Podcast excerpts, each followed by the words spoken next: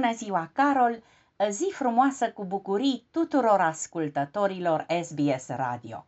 Azi e 24 ianuarie, sărbătoarea Micii Uniri, ce a avut loc la jumătatea secolului al XIX-lea, în 1859, prin unirea Moldovei cu țara românească, sub numele Principatele Unite ale Moldovei și Țării Românești.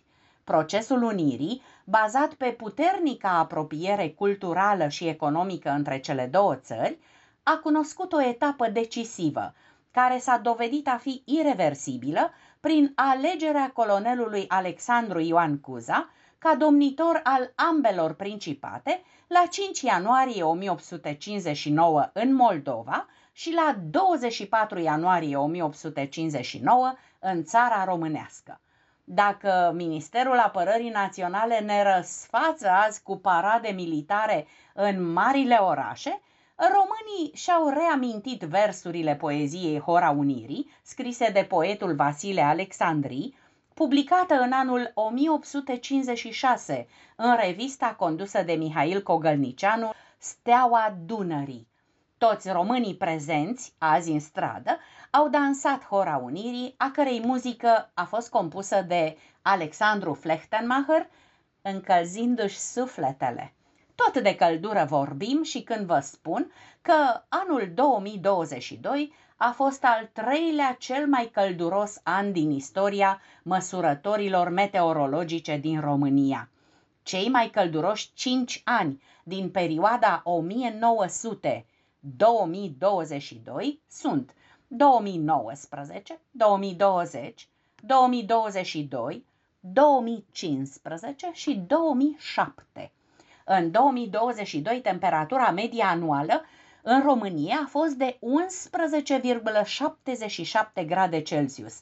Temperatura maximă înregistrată în 2022 a fost de plus 41,7 grade Celsius la Calafat pe 23 iulie au fost multe luni secetoase. Iunie a doborât zeci de recorduri, iar decembrie a fost extrem de caldă față de normal. Nu mai zicem de săptămâna trecută, când în sudul României s-au înregistrat peste plus 20 de grade Celsius. Măcar caldă să fi fost dacă tot s-a dovedit a fi și cea mai scumpă. Pentru că rata inflației în decembrie a fost dublă față de aceeași perioadă din 2021. Prețurile alimentelor de bază au continuat să crească lunar cu câteva procente, în timp ce tarifele la energie, chiar și cu subvențiile de la stat, s-au majorat substanțial, iar față de 2019, prețurile sunt de peste 4 ori mai mari. Însă, diferențele sunt semnificative când vorbim de alimente de bază. Inflația a fost amară pentru zahăr, care s-a scumpit cu peste 60%. Urmează untul, uleiul, ouăle, dar și cartofii, considerați mâncarea săracului. Aici vedem o creștere de 35%. O analiză simplă ne arată că în momentul în care avem sute de mii de români cărora le-au crescut ratele la bănci cu 800, 1000, 1500 de lei, Practic, persoanele nu mai au disponibil pentru consum, care scade, determinând și scăderea economică. Firmele au vânzări mai mici, ceea ce se va regăsi în salarii, comisioane, în bugete și situații de șomaj în 2023 și 2024. Dar vom avea o gură de aer prin a treia tranșă din Planul Național de Redresare și Reziliență, PNRR, peste 500 de milioane de lei au intrat în conturile Ministerului Finanțelor.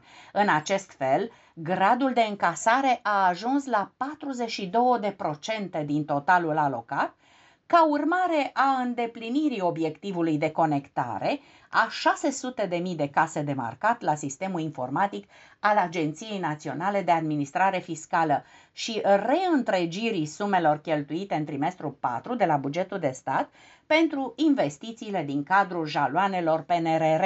Astfel, mediul de afaceri are posibilitatea deducerii din impozitul pe venit profit a cheltuielilor ocazionate de achiziția și punerea în funcțiune a aparatelor de marcat fiscale electronice care se ridica la sfârșitul anului trecut la suma de 338 de milioane de lei.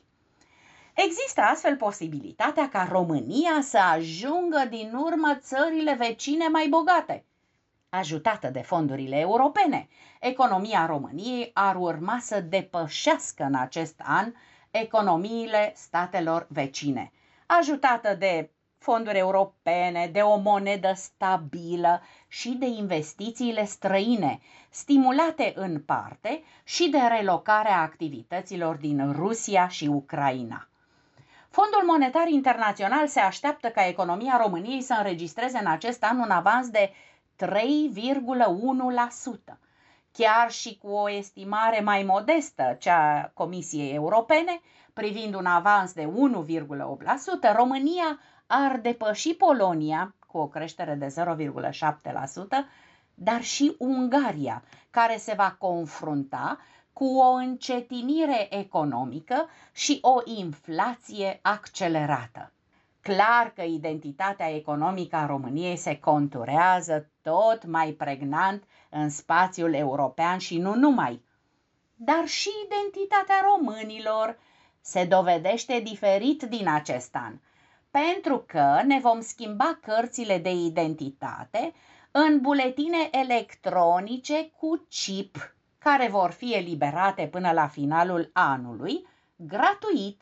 Cu aceste documente putem să călătorim în Uniunea Europeană. Ele țin locul cardului de sănătate și vor putea fi folosite pentru a accesa de la distanță sistemele online ale instituțiilor statului. Față de actualele cărți de identitate, Informațiile despre locul nașterii și domiciliu vor fi păstrate doar pe chipul noului act.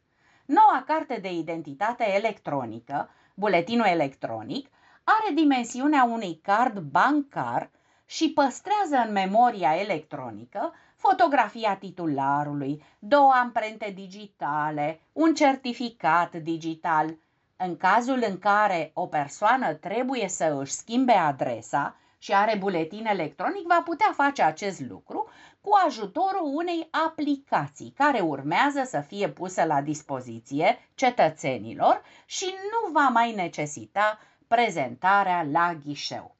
Pe de altă parte, cetățenii care nu vor buletin electronic cu chip pot opta pentru cartea de identitate simplă, doar că aceștia nu vor putea să călătorească în afara țării fără pașaport.